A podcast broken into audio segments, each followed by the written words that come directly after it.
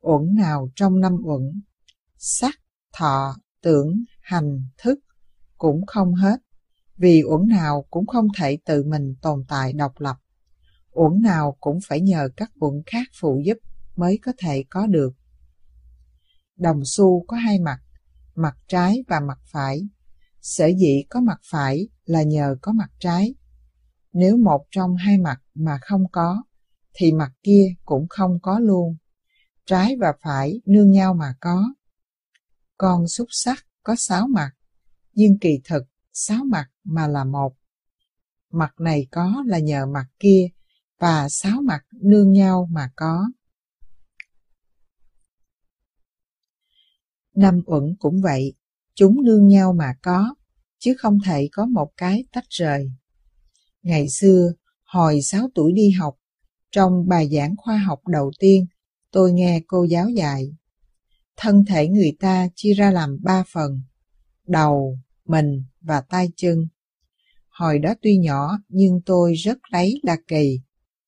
Thân thể của mình mà chia làm ba phần như vậy, đầu riêng, mình riêng, chân tay riêng, thì làm sao mà chia được? Năm uẩn cũng không thể chia ra được như thế. Chia là để tạm hiểu thôi, chứ năm cái đó không thể nào tồn tại độc lập với nhau. Trong con người chúng ta có đủ tâm can, tỳ, phế, thận. Tuy chia ra làm năm cái, nhưng kỳ thực, nếu không có tâm thì can có thể tồn tại được không? Nếu không có tỳ thì phế có được hay không? Tuy rằng năm mà kỳ thực là một. Những cơ quan trong cơ thể ta không thể tồn tại độc lập. Cái này nương cái kia mà có. Vì thế Bụt dạy rằng, thử hữu tắc bí hữu. Cái này có mặt nên cái kia có mặt. Cái kia có mặt cho nên cái này mới có mặt. Tất cả mọi hiện tượng trong vũ trụ đã phối hợp lại để làm thành một hiện tượng. Nguyên nhân vũ trụ không phải một mà rất nhiều, nhiều trùng trùng vô tận. Quan niệm một vị thần linh sáng tạo ra vũ trụ không phù hợp với nguyên tắc nhân duyên sanh của đạo bục Khi ta nói thần linh sáng tạo ra vũ trụ, ta nghĩ rằng vị thần linh này không cần ai và không cần gì sáng tạo ra hết. Điều này trái với định luật nhân duyên sinh. Khi nghe đạo bục phân tích con người, chúng ta làm năm yếu tố sắc, thọ, tưởng, hành, thức.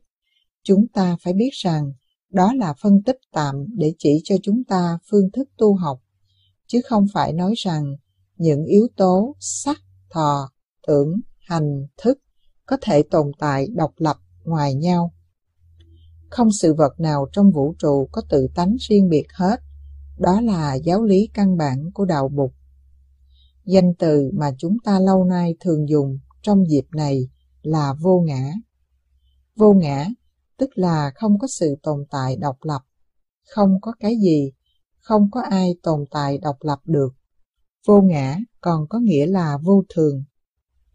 Vô thường là biến chuyển. Nếu không có biến chuyển thì làm sao có được. Thí dụ tờ giấy này, nếu không vô thường và vô ngã, làm sao tờ giấy có mặt? Nếu không vô thường thì làm sao cây mọc lên? Nếu cây mọc lên phải vô thường. Nếu không vô thường thì con cháu chúng ta làm sao lớn lên? Làm sao chúng ta đi học mà lại giỏi được? Chúng ta cần vô thường lắm. Nếu không có vô thường thì làm sao gieo bắp mà hạt bóc mọc thành cây để rồi ra trái mình ăn. Cho nên ta đừng than khóc khi nghe hai tiếng vô thường. Bụt đâu có nói rằng vạn vật vô thường, các con hãy khóc đi.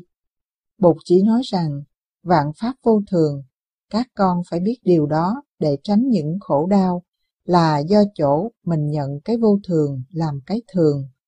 Nếu mình biết vô thường là vô thường thì mình đâu còn đau khổ nữa. Vô thường là một yếu tố rất tốt đẹp, rất căn bản, rất quan trọng, rất cần thiết cho sự sinh hóa của vạn vật. Và như vậy, chúng ta phải chấp tay cảm ơn vô thường. Lâu nay chúng ta nói đến hai chữ vô thường với một tâm niệm bi quan, chán nản, than vãn, vì chúng ta chưa hiểu.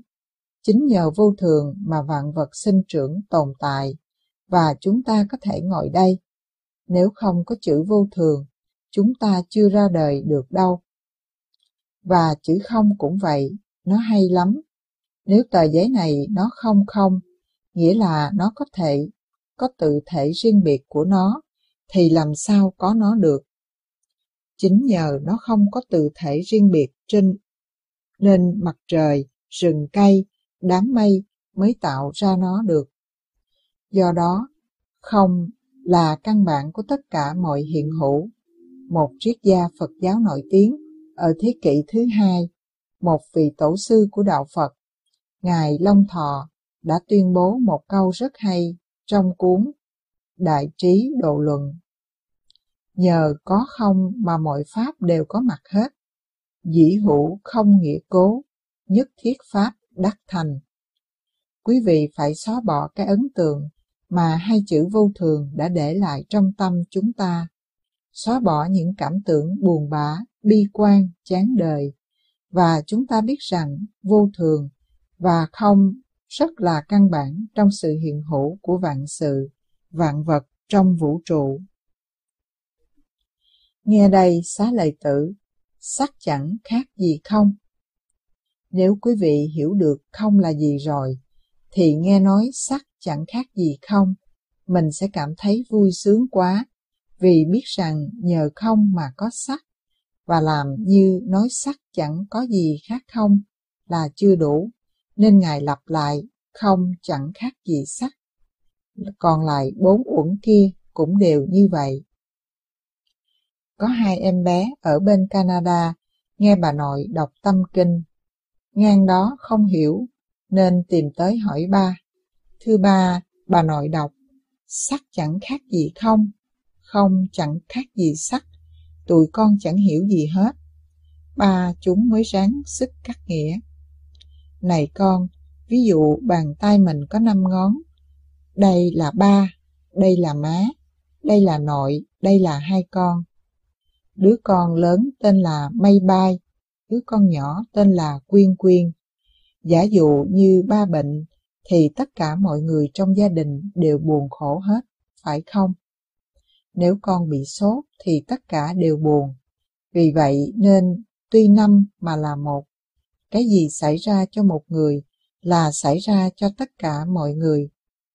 Sắc chẳng khác gì không, không chẳng khác gì sắc. Sắc chính thực là không, không chính thực là sắc. Có nghĩa là tất cả chúng ta đều có trách nhiệm đối với nhau. Bé Quyên Quyên nói rằng, à như vậy là đúng rồi, mỗi khi chị hai con đánh con, tức là chị hai con đánh chị hai, phải không ba? Ba nó nói, đúng như vậy, khi chị hai đánh con, tức là chị hai tự đánh chị hai, và chị hai đánh tất cả những người trong gia đình.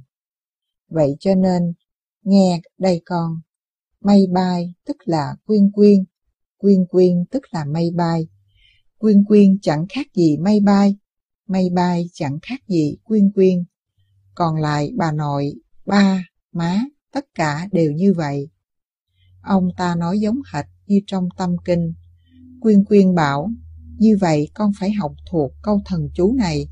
Mỗi khi chị hai sắp sửa đánh con, thì con nói, nghe đây chị hai, quyên quyên chẳng khác gì mây bay, mây bay chẳng khác gì quyên quyên, quyên quyên chẳng khác gì ba, ba chẳng khác gì quyên quyên. Xá lợi tử nghe đây, thế mọi pháp đều không. Thể là cái bản chất, vạn pháp tức là mọi hiện tượng, mặt trời là một pháp, dòng sông, hạt bụi, hòn sỏi, sự suy trí, sự thương, sự ghét, con mắt, lỗ tai cũng đều là pháp. Thể mọi pháp đều không, bản chất của mọi hiện tượng đều không, nghĩa là không có tự tánh riêng biệt. Không sanh cũng không diệt. Các pháp chưa bao giờ sinh ra hết và cũng không bao giờ diệt. Câu nói này của Đức Quán Tự Tại đi ngược với nhận thức thông thường của chúng ta. chúng ta thường nghĩ cái gì cũng có sanh, cái gì cũng có diệt, và sanh diệt là cái mà chúng ta thấy hàng ngày. Vậy tại sao Đức Quán Thế Âm lại nói không sanh cũng không diệt? Thực sự sinh có nghĩa là từ không mà trở thành có. Nếu mình có rồi thì mình đâu cần phải sinh nữa. Nếu không có sinh, tức là không có diệt. Cô Như Ý đang ngồi trước mặt tôi đây, sinh ngày 2 tháng 10 năm 1972. Ta thử hỏi, vậy trước ngày này cô đã có chưa? Nghĩ cho chính, ta thấy cô đã có rồi trong bụng mẹ từ khoảng 25 tháng chạp năm 1971. Như vậy, nếu đã có rồi, thì cô đâu cần phải sinh ra nữa. Cô không có mặt ở ngoài, nhưng cô đã có mặt ở trong bụng mẹ cô rồi. Vậy thì ngày 2 tháng 10, 1972, chắc không đúng là ngày cô sinh. Có lẽ ta phải chữa ngày sinh lại. Có thể ta phải thụt lùi lại 9 tháng. Nhưng nếu ta quán chiếu tỏ tường, ta sẽ thấy như ý có mặt trước cả ngày, mẹ cô có mang cô. Cô có mặt ở trong ba cô, mẹ cô, và ngay cả các thế hệ ông bà trước đó. Cô có mặt từ ngàn đời trước. Có một thiền sư bảo học trò mình, con hãy cho ta biết mặt mũi của con như thế nào trước khi chính mẹ con cũng chưa được sinh ra. Chữ mặt mũi trong đạo Phật có nghĩa là chân tướng bản thể. Do đó, câu hỏi đó mình có thể tìm về cội nguồn bản thể của mình và mình có thể đạt được sự giác ngộ. Ta thấy rằng đi tìm ngày sinh của mình rất khó, vì từ cái không không thể nào trở thành cái có được. Từ ngàn xưa, như ý đã là một cái gì rồi, cô đã biến chuyển hoài, và hình thức hôm nay chỉ là một trong những hình thức của hiện tượng như ý thôi. Có thể là cô chưa bao giờ từng được sinh ra hết. Đó là sự thật mà Đức Quán Thế Âm muốn khơi mở cho chúng ta thấy. Chúng ta chưa bao giờ là số không. Đó là ý của câu, thể mọi pháp đều không, không sinh cũng không diệt. Đã không sinh rồi thì làm sao mà có diệt? Có thể nào mình làm cho hòn đá kia từ có trở thành không? Rất khó. Mình có thể nghiền nó thành bột, rồi rải tung đi, nhưng nó đâu phải là biến nó thành không. Hòn đá chỉ trở thành bột đá. Cây nhang mình đốt, nó cũng không phải đang từ có đi tới không. Mùi thơm của nhang đi vào không gian, nhiệt lượng của nó đi vào không gian, nó đang luân hồi. Tro của nhang cũng sẽ đi vào đất để có thể trở thành một nụ hoa. Một hột bụi dù nhỏ xíu đi nữa cũng không thể nào biến mất đi được nó chỉ biến thổi, nó có thể trở thành năng lượng và đi vào vũ trụ tồn tại dưới một hình thức khác. Vì vậy không ai có thể làm cho một vật từ có trở thành không, và như không ai có thể làm cho một vật từ không trở thành có. Thuyết sáng tạo, từ không mà thành có, không có nghĩa gì trong đạo bục.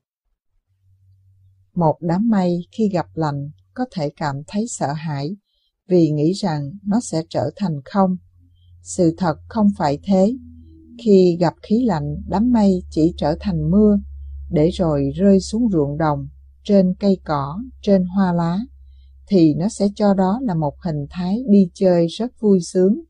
Đám mây sẽ rung mình biến thành mưa một cách rất tự nhiên, rất điềm tĩnh và rất an lạc.